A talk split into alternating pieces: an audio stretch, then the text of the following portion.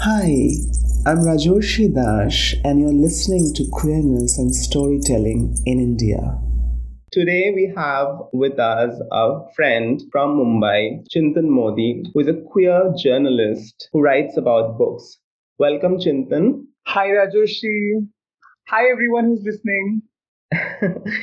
so, uh, Chintan, I I have been reading your uh, reviews, especially of uh, various kind of books, and I know you don't just review books which are centered around so-called queer uh, topics, but I wanted to know from you, what do you make of the current uh, publishing scene um, with regard to books that are about queer experiences, and I'm using the term queer in a very wide sense to not just hmm. talk about LGBTQ, the spectrum, but also about experiences which don't fit into uh, like mainstream imagination or sound different.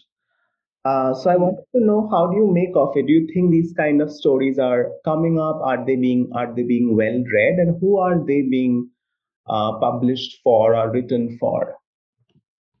Okay, so that's many many questions put together. I'm wondering where to start.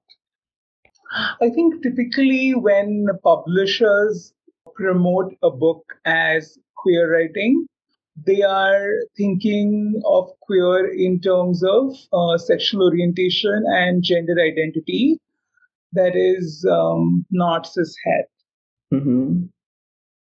The kind of description of queer that you just shared with us is a lot more expansive and I think uh, the publishing industry works with uh, labels, uh, whether it's uh, physical bookstores or uh, you know online bookstores.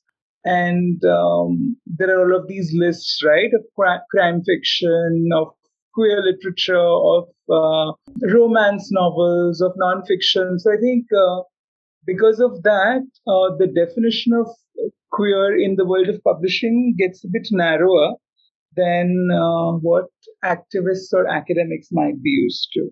Mm. That's uh, one way to respond to your question, but you had other questions too. So you want to remind me what else you wanted me to comment on?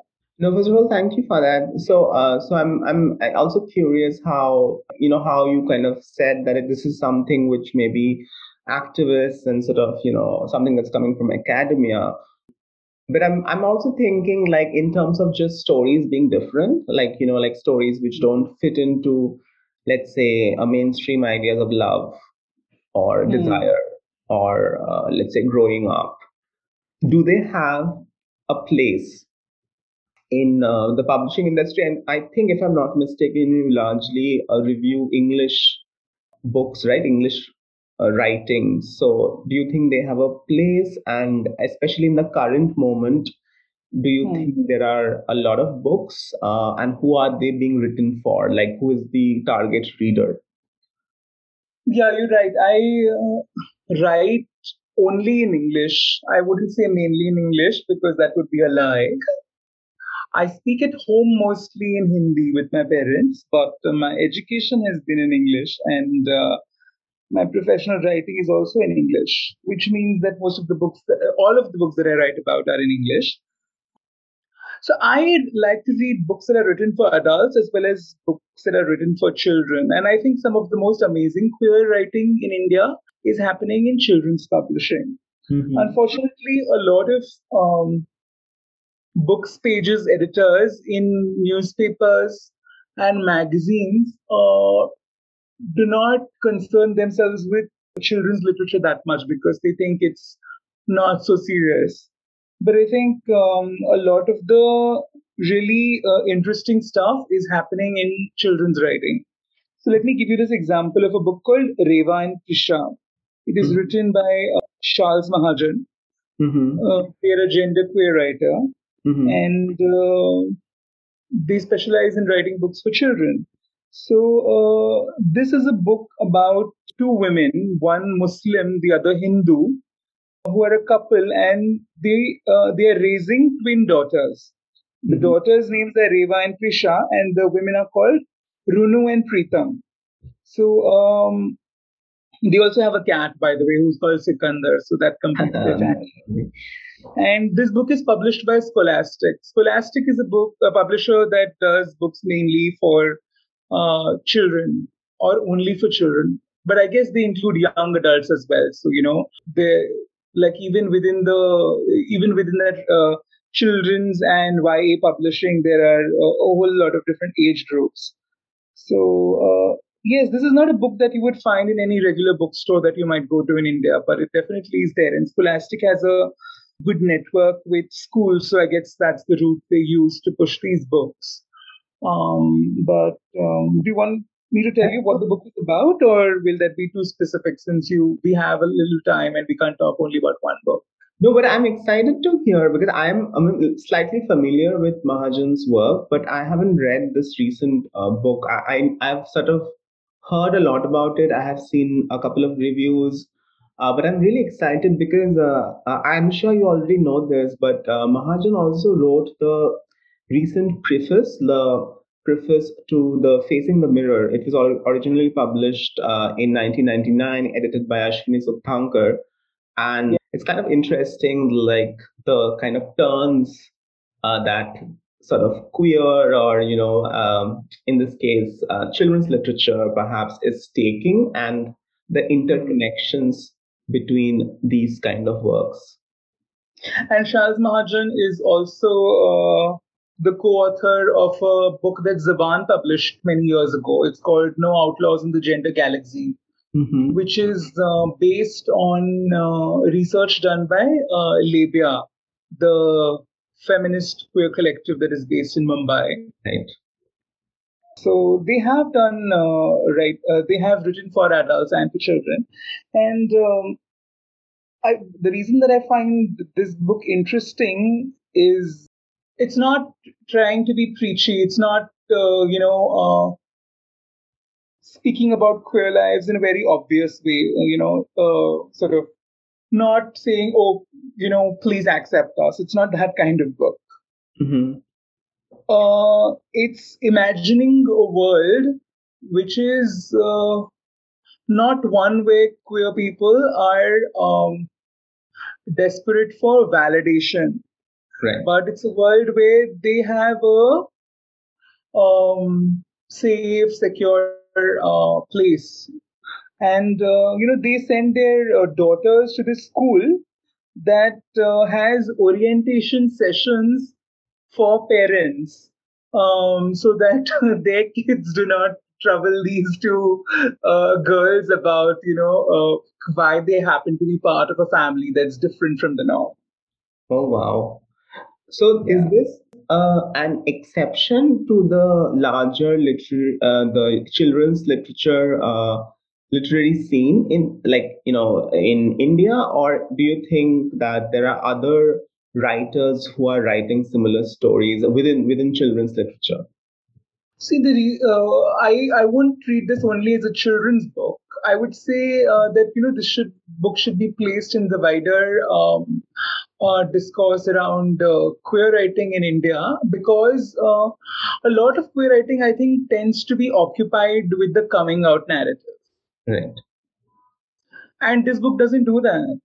Mm-hmm. It's not occup- It's not uh, preoccupied with this, you know, uh, oh, what will my parents think? And I think after the reading down of Section 377 of the Indian Penal Code, perhaps publishers are more open to uh, working with books that uh, are not, uh, you know, looking only uh, looking at queer lives only through the lens of persecution. Okay. At least that's my reading. So, uh, because you mentioned, um, you know, the reading down of Section 377, so you know, as as you know, like there has been so much of work that has come out from, let's say, uh, Penguin, uh, HarperCollins, Rupa. Actually, I don't remember specifically uh, Rupa, but Penguin definitely has so many books over, uh, like since I think the economic liberalization of India, like the Hoshang. Penguin did same-sex love in India as well, right? And I think that came from uh, Palgrave first, but they may have published the second edition, if I'm not mistaken. But they definitely published Sukthankar's Facing the Mirror and Merchant's uh, uh, Yaraana, and also uh, A. Revathi's uh, autobiography. But what is interesting for me is that the same publisher also published Nandini Krishnan's um, that transphobic book. I can't remember the name, Invisible Men. And yes, I was wondering how do publishers decide? And I know that this is perhaps not a question that you know uh, I can post only you uh, who is who is not exactly you know the publisher or the editor but do you have any like because you read so much i'm wondering do you sense any kind of editorial decisions or changes that happens when let's say the same publisher is publishing something slightly you know liberal and even radical or coming up with something which is liberal and transphobic? So how does that work? Hmm. I think your question is really important I'd like to say first that I haven't read Nandini Krishnan's book, partly because uh, I read the response that uh, uh, trans people have had towards that book. Uh, there were a lot of first person narratives in various uh, print and online publications about uh, you know violation of consent, about misrepresentation, about yeah, I think Gee Semmalar is a very good review. So I think uh, that is what I mean. I have the book, but uh, uh, you know what has happened around the book has kept me from reading it. So I don't want to speak about that book specifically for that reason. Mm-hmm. Uh, but I think one of the reasons why um, this kind of um, lack of consistency that you're talking about happens yeah. is because uh, Indian publishing houses do not have dedicated queer lists. I think um, Seagull is the only uh, public uh, publishing house that probably does. Seagull has something called the Pride List, okay. which uh, Sandip Roy and Bishan Samaddar are working on. And um, what is what is a list like? What do you mean? It's a queer list or a Pride list? What does that mean? It means that um, they are working towards building a collection of books on a particular theme or region or um, you know focus area which means they invest a lot of energy and time into looking for writers um, around that mm. and um, it also means that the people who are involved in it have certain kind of politics and sensibility even expertise around it so mm. the so when um, most publishing houses are doing books with queer characters, the editor who is working on those may not necessarily have a be queer or have a deep understanding of queer lives. Mm-hmm. In uh, some parts of the world, uh, publishing houses do have what I call sensitivity readers, where uh, someone who's from a marginalized community might uh, uh, be brought on board as a consultant right. to look out specifically for instances of, say, racism, uh, casteism, homophobia, transphobia, other kinds of, uh, you know, exclusionary, bigoted practices. Mm. So uh, I think that definitely uh, we don't have in India. Mm. But um, it really it really helps you know when someone who is uh, queer themselves is involved in the creation of such books let me give you an example mm-hmm. um, Ambar Sahil Chatterjee is an editor who was with Penguin, and uh, he worked on this amazing book written by an Afghan author. It's published in India. Uh, which is this book? I can't remember. Let me find the name for you. So the book is called, the novel is called The Carpet Weaver, and uh, oh, the, yeah, the person Weaver, who wrote the book uh-huh. is Nemat Sadat. Mm, yeah, yeah, yeah. It's it's in my it's in my bookshelf. I haven't read that, but yeah. Yeah, so I think Ambar Sahil Chatterjee, the editor on this book, did a really good job. And um, the fact that he identifies as gay is, I think, an important thing to keep in mind here because uh, that definitely contributed to the book, I think. But I mean, I I get what you're trying to say, but because there is that what what is it called like the politics of representation or the fact that this person might be gay, but this might person might also be a lot of other things. And I'm curious, like when we think of uh, the work, the role of the editor, whether it's the editor of like a book or the editor of let's say an anthology, I'm thinking of how caste, region, language all play a huge role. And I do remember also um, this um, uh, CFP, the call for um, poetry that came up when Aditi Angiras and Akhil Katyal, you know, started mm. to sort of share their um, the the call and the clarifications that they provided with regard to being cis, with regard to being upper caste.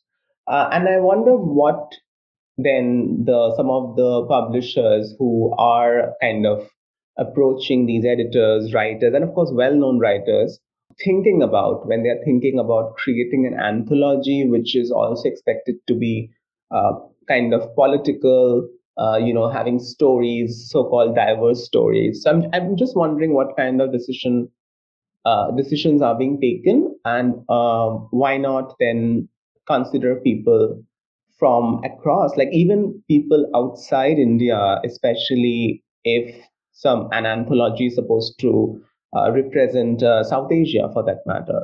Yeah, we must tell your listeners about the book that we are referring to so that they can look it up and so that uh, Akhil and Aditi also get some publicity out of this. Yeah.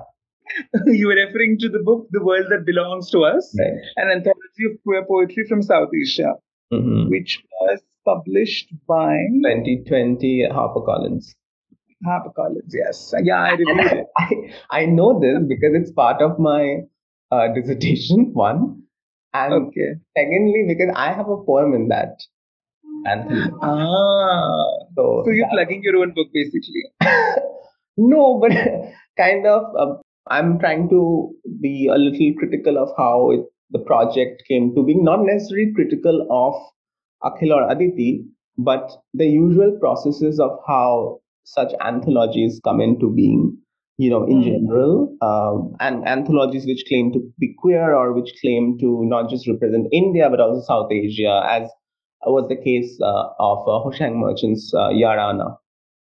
I haven't read Hoshang's book, to be honest, so I don't want to comment on it without having read it. Mm-hmm. But with Akhil and Aditi's book, uh, I get what you're saying. Uh, I too heard from other people who are uh, South Asian but not Indian that they felt that the book was uh, reproducing the geopolitics of SAARC, for example, which is a forum where you know India is the big brother. So similarly, because India is large in terms of uh, its territory, it gets more space in the book. I mean, that's one way of approaching the book. The other way to think about it is that, you know, there were these two Indian writers putting together an anthology and uh, they wanted to explore continuities between India and India's neighbors. So they decided to broaden the scope and make it a South Asian anthology. Now, uh, the lens really determines whether one is going to look with a critical gaze or with a compassionate gaze. And maybe it's possible to do both. Right. So I'm not trying to defend them here. I mean, I've, I've read the book and uh, I think that um, it has gaps that people might want to look at. But I also am learning more and more to uh, look at what a book is doing rather than what it's not doing. Because, uh, you know, as Amit Verma, one of the editors I worked with, taught me long ago. Uh, he said, Chintan, don't review the book that you want in your hands, review the book that you are holding. Mm-hmm. And I thought that was really powerful because so often we try to project our own desires and expect authors to write books that we want instead of looking at what they have produced and the labor that has gone into it. Um, but I think the other part that you were uh, trying to bring attention to is the fact that uh, uh, when we look at queer, we sometimes get occupied so much with sexual orientation and gender identity that we don't look at caste or uh, class, race, other identities which uh, determine the experience of being queer for so many people. And uh, yeah, that is valid, I think. And um, if uh, someone else were to embark on a similar project of bringing together South Asian poetry in English, we would probably land up with a very different set of poets. Mm-hmm. I think uh, one of the uh, one, uh, if I remember correctly, one of the things they mentioned in the introduction is that uh, there were some people who helped the Right. editors Right. translate the call for uh, entries into other languages, and that helped them encounter more voices, which they wouldn't have had the call for entries being only in English. Yeah.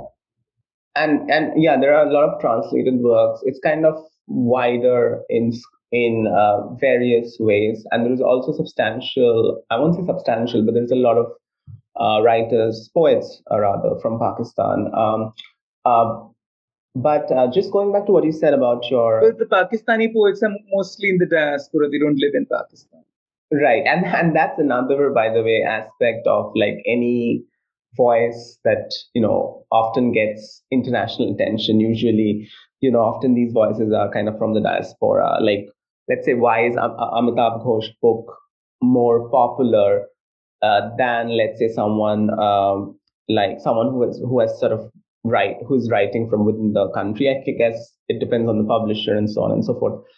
But I'm curious about what you said earlier about what do you want to see in the book because this is something which reminded me of uh, a panel. Um, I think it was a panel which was uh, from 2018, uh, which had Urvashi Butalia, Madhavi Menon, Dhrubo Jyoti, and Nandini Krishnan.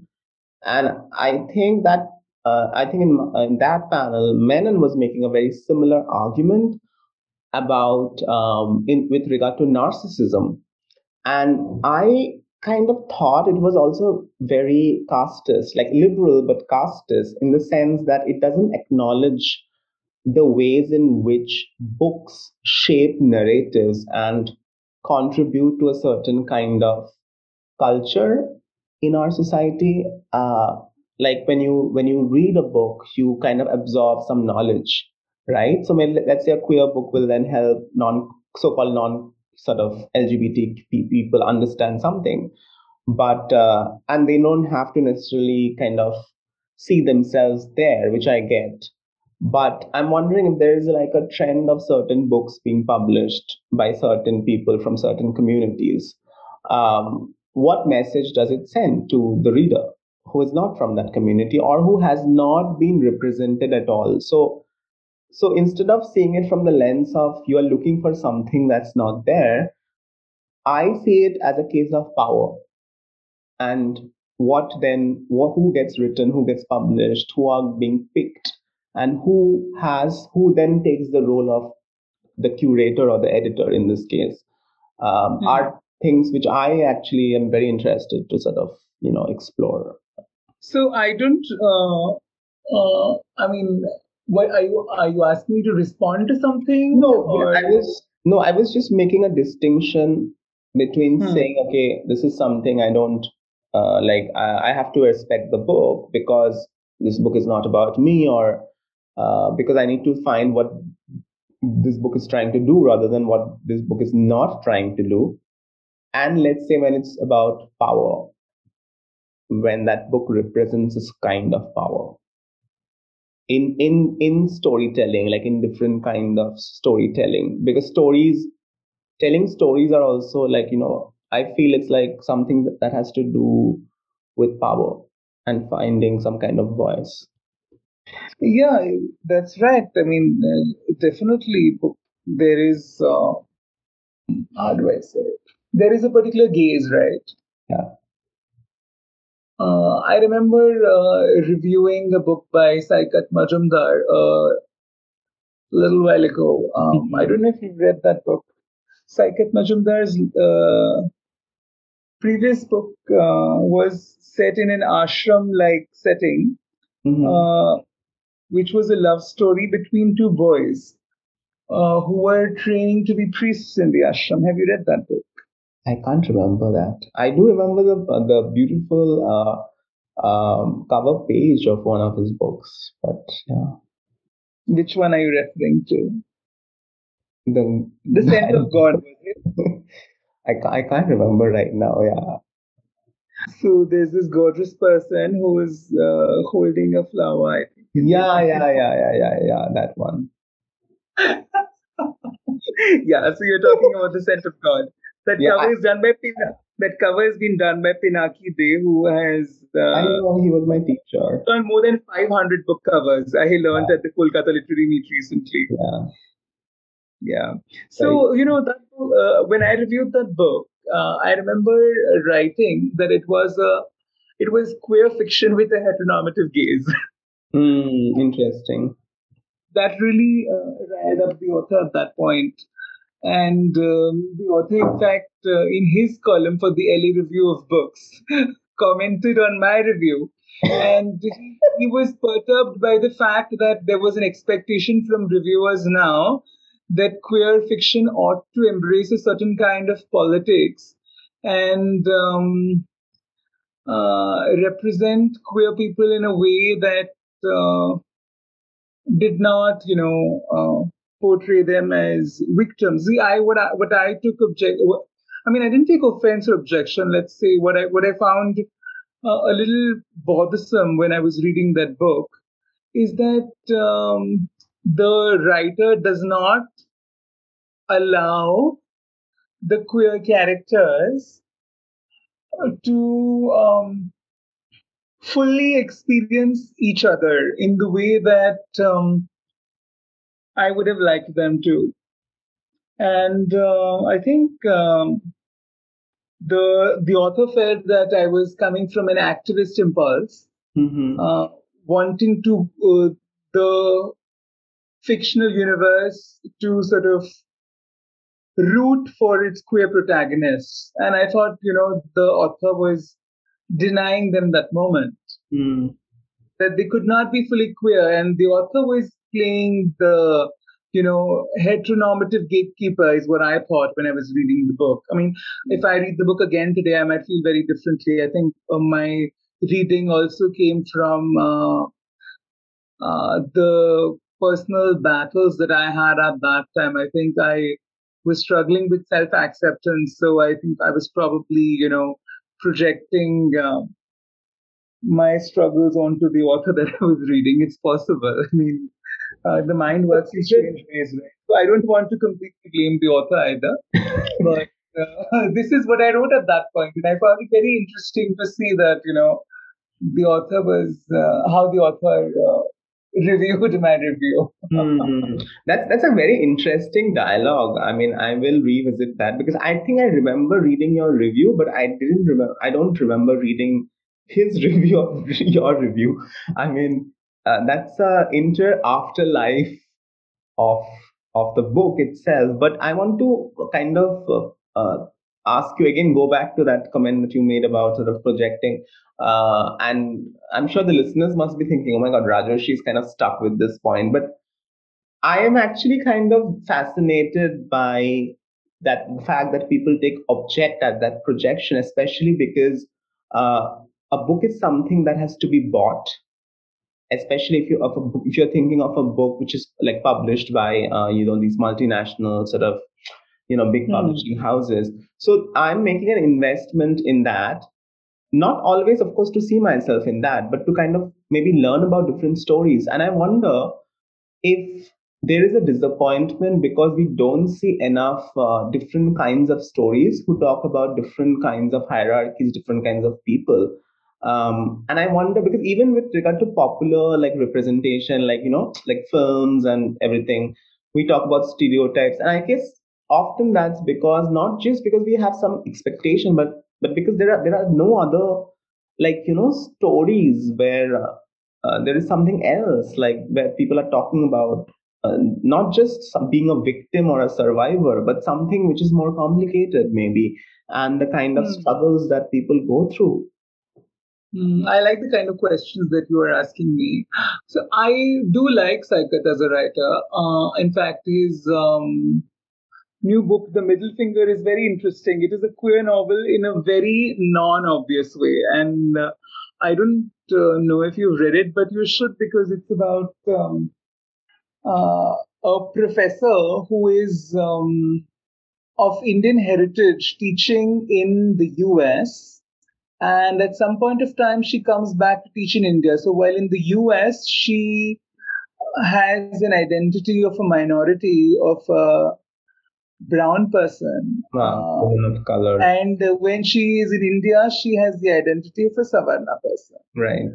So uh, you know uh, how that affects the relationships that she has with people around her is uh, some something that he has explored quite well. And one of these relationships in India is with another woman who is not of the same caste background and uh, is not uh, proficient in English in the same way, does not have the same kind of uh, access to power and privilege.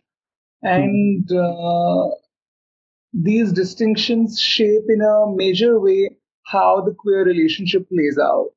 So uh, yeah, I think you might want to look into that. But yeah. Uh, um, no, I don't want to lose the thread of what you brought up earlier.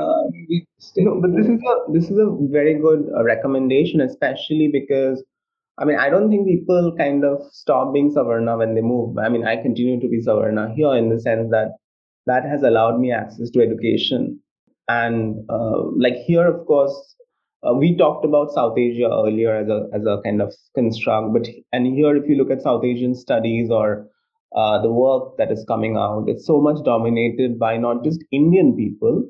When I say Indian, it's largely uh, upper caste Savarna Indian Hindus, right?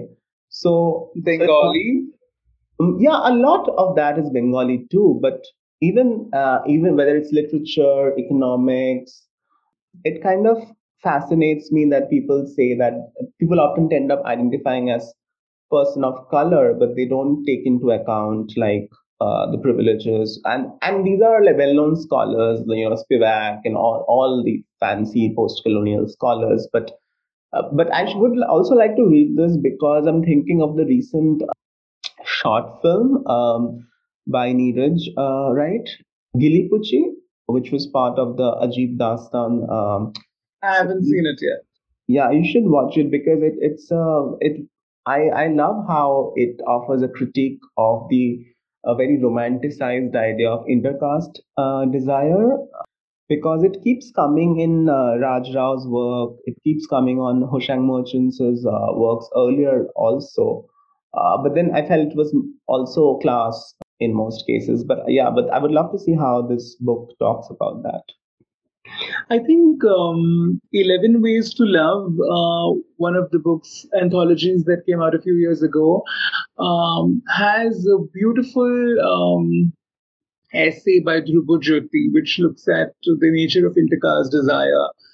That's something I would highly recommend reading.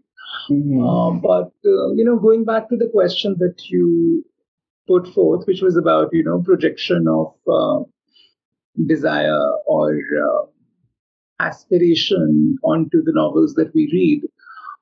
I think part of it is because um, we seek comfort when we read books. Yeah. And uh, the sense of safety that we do not feel in homes, in workplaces, uh, in uh, public spaces, we hope that we have that at least when we are reading books. And uh, the denial of that pleasure, of that comfort, of that safety when we are reading can be jarring. It can be a huge letdown, uh, which manifests as anger towards the author, I think. Hmm. Hmm. That's that's a very important point. And now I'm thinking that actually makes sense because the we is kind of an interesting pronoun because uh, my we, your we, and someone else's we would be so different, and that's a and question. so many people, uh, so many people recognize themselves as queer when they find uh, resonance with the character in a book or uh, mm-hmm. in a film. Uh, before that, they might never have met someone who was queer. So, uh, yeah, I think uh, that is one of the reasons why uh, queer people attach so much worth and value to, you know, representation fiction and cinema. Mm-hmm. yeah and i'm you know even like stories like which are very not very like uh, like political like even the anil kapoor film uh, sonam kapoor film i forgot the name of the film. You're talking about ko dekha to aisa ha, i remember i wanted i told my aunt here who stays here and we were not in touch. We were uh, kind of she was kind of you know excommunicated in some ways because uh, she kind of violated the so-called violation of the hindu family around various kind of whom to marry etc etc so she made those transgressive choices in her life uh, and i'm really sort of proud of the way that she has done that. But when i asked her to sort of you know watch this film uh, with her with her very brilliant daughter she was a little uncomfortable. She said you know like i don't want her to be exposed to you know uh, something that has to do with lesbian uh, desire so early in her in her life. And i found that mm. weird because she's anyway being exposed to you know like heterosexual desire love and everything uh, and it's not as if she won't be exposed in school but it's just kind of uh, and the daughter is not that young she i think she was 12 or something when i met her so so i just found it hmm. interesting that level of discomfort that some viewer and reader might might have with a certain uh, let's say a book or a film and that mm. might explain why certain books or films don't get uh, you know the kind of attention that often they deserve because the money is in perhaps some people's pockets and that might be a hmm. case i'm assuming so the aunt you're mentioning i wouldn't write her off as a homophobe no, no, that's not what I'm saying. She loves me and she loves the choices that I have made. But I'm mm-hmm. I'm saying that there is a discomfort, and that is not. Yeah, so that's what I was insisting. I think parents also, uh, especially parents who have uh, faced uh, exclusion because of their choices, uh, try to uh, create a safer environment for mm. their hmm. children. They do not want their children to go through the same stuff but in trying to protect, uh, they also deprive them of uh, the kind of learning they would have right. if they were not so sheltered. Uh, you know, the book, the film that you mentioned, Ek Ladki Ko Dekha To Aisa Laga, that reminds me of a recent children's book uh, called Ritu Weds Chandni, which reminded me of the movie. Oh. I don't know if you've uh, read that book. It's no. by uh, someone called Ameya Narvankar. Uh-huh. This book, uh, Ameya is um, someone who was a design student and um, he identifies as gay. When he was at IIT Bombay, his um, thesis was um, looking at representation of queer people in um, books and films, and eventually he had to create a narrative of his own.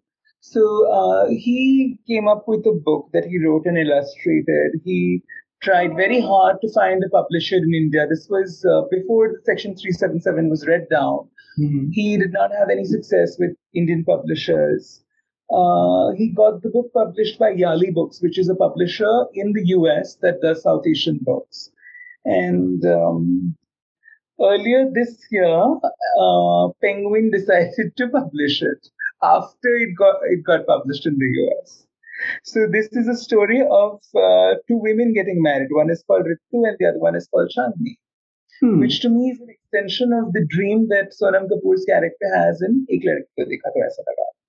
You remember that sketchbook that she has where yeah, uh, sketches, yeah, yeah, yeah, it's a, yeah.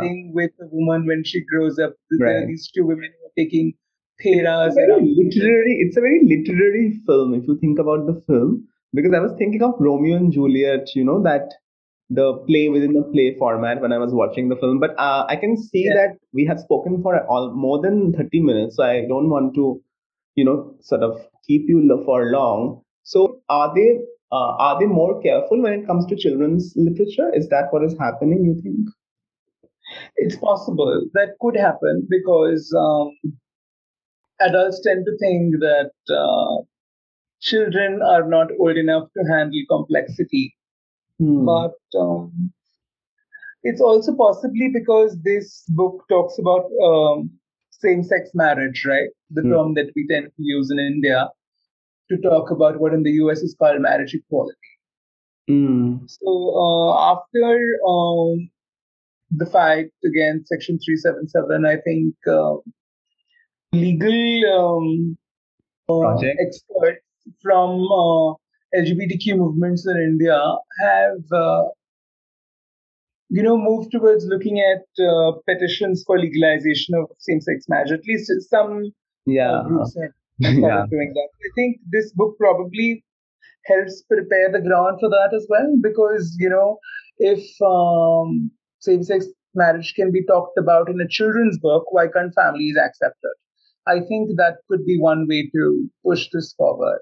Wow, that's a great insight. I, I, have a feeling I should have talked to you before finalizing all my reading list because you know you have such great knowledge about the the field, uh, and I wish I had sort of you know shown you my like reading list. So at least I would have these some of these books. I do have some of these books anyway, but you know uh, quite of these uh, you know these children's uh, book literature books, so-called children's literature book, are not something that I have in my uh, list, and I feel like I should have done that, especially given there's so much of like you know this celebration around uh, not just Section 377, but also about like different kinds of rights which are very focused on upper caste, gay, and lesbian uh, people. Uh, so Hmm. But my favorite, uh, I hope we, before you end the podcast, uh, we can also talk about uh, Radiant Fugitives, the book that I had told you about, which I think is uh-huh. one of the most exciting uh, queer novels to have been published in India recently. Mhm. Uh, it's by Nawaaz Ahmed, who's based in the US, but uh, uh, used to live in Chennai earlier. Have you Mhm. read that book? It No, was published you, you should stop asking me that. Okay. No, I mean, I I ask people, have you read that, so that I'm not uh, assuming that they haven't read, you know, because I Mhm. might end up telling them the plot summary when they already know. Right. No, you, you told me about this book, and I know it got some award. I think did you? I think you reviewed it as well. I, I reviewed it for Open Magazine. I don't know if it won an award, but it was published in the US. I forget by whom, but in India it was published by Westland, the publishing house. Uh, It just closed. Yeah. Amazon shut down recently.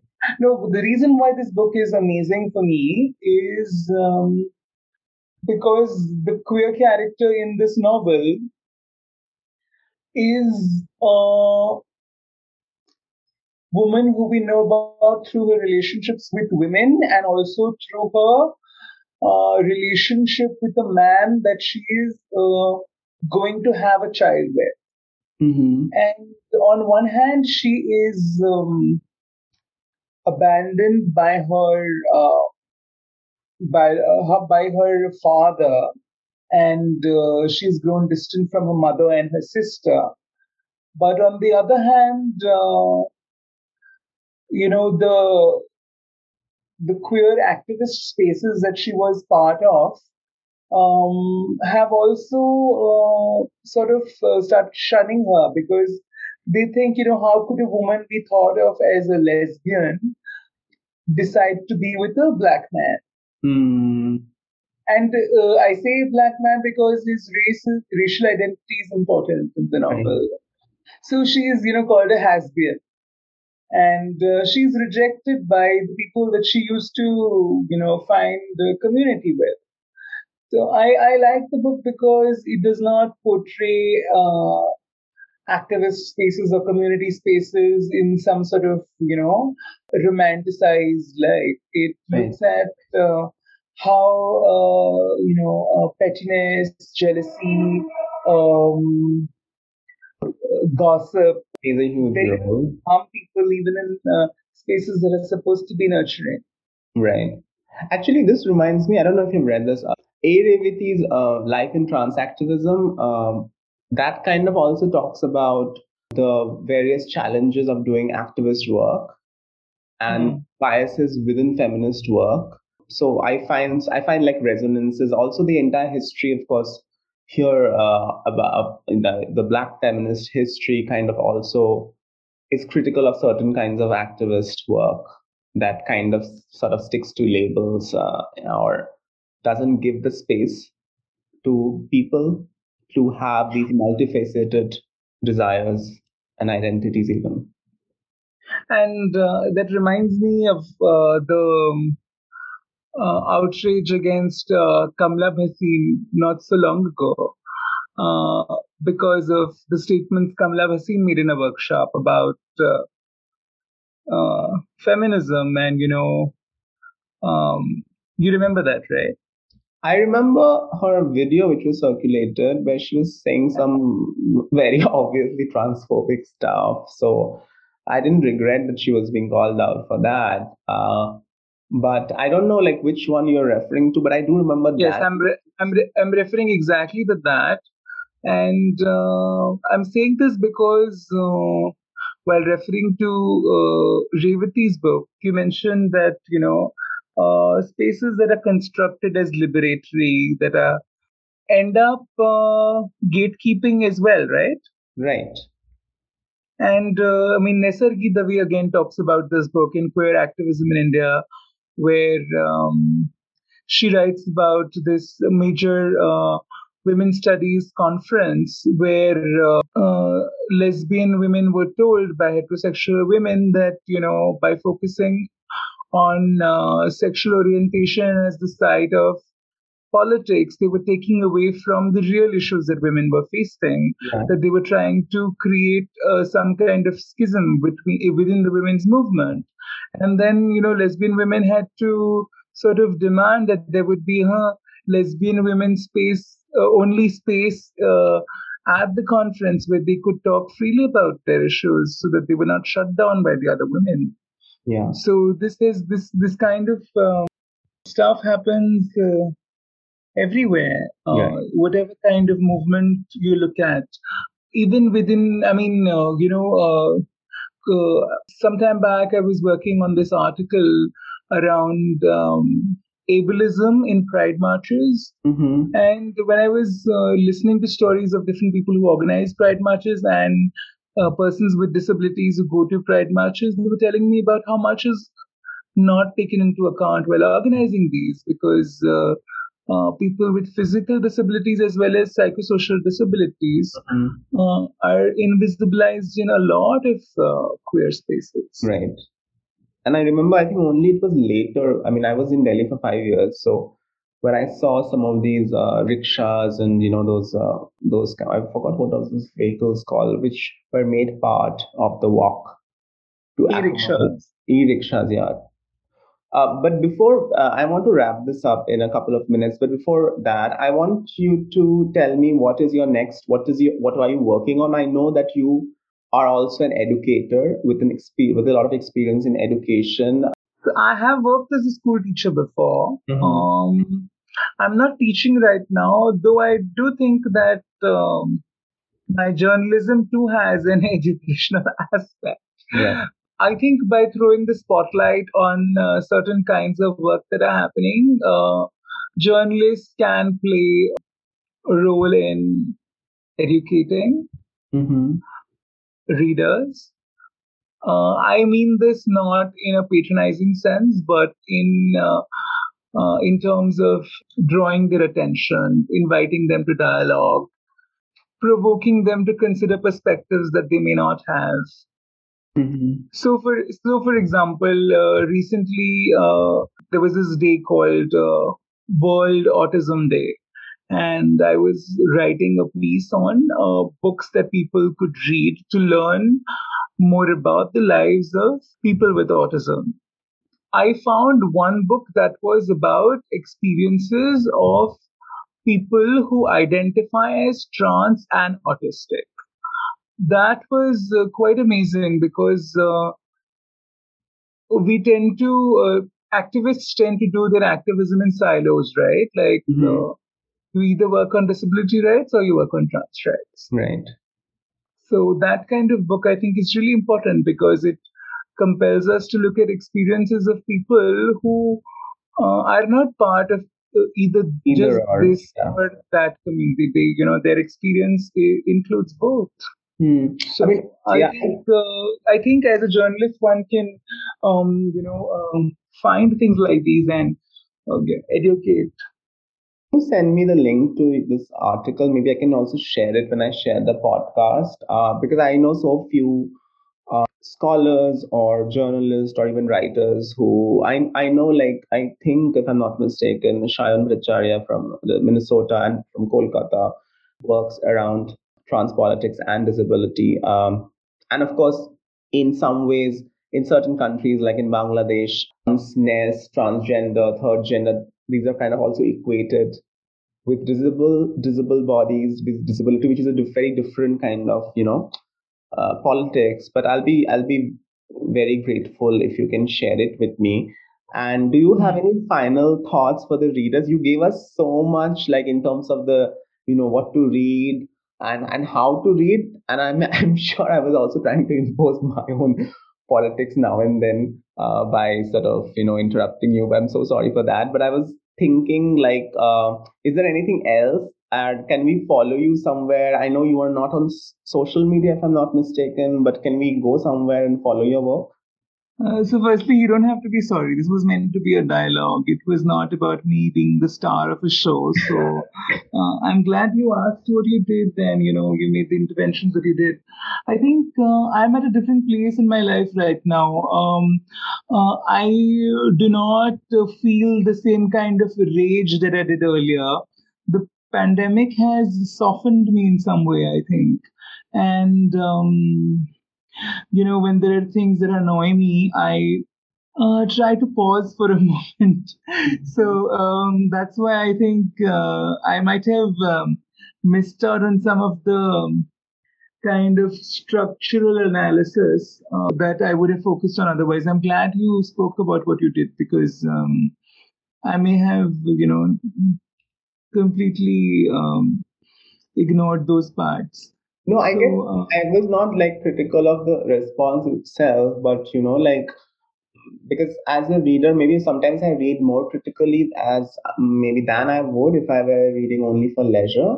But I feel like even when I'm reading people like bell hooks and you know people who are talking about conversation and beloved communities and importance of dialogue, I also feel that often uh, and the calling in part where you talk to people, but I also feel like that is only possible if the other person is ready to have that conversation and and there needs to be a level you know playing field um, and i feel like that's if that is not that the conversations also can become hierarchical and it can be a one way uh, you know street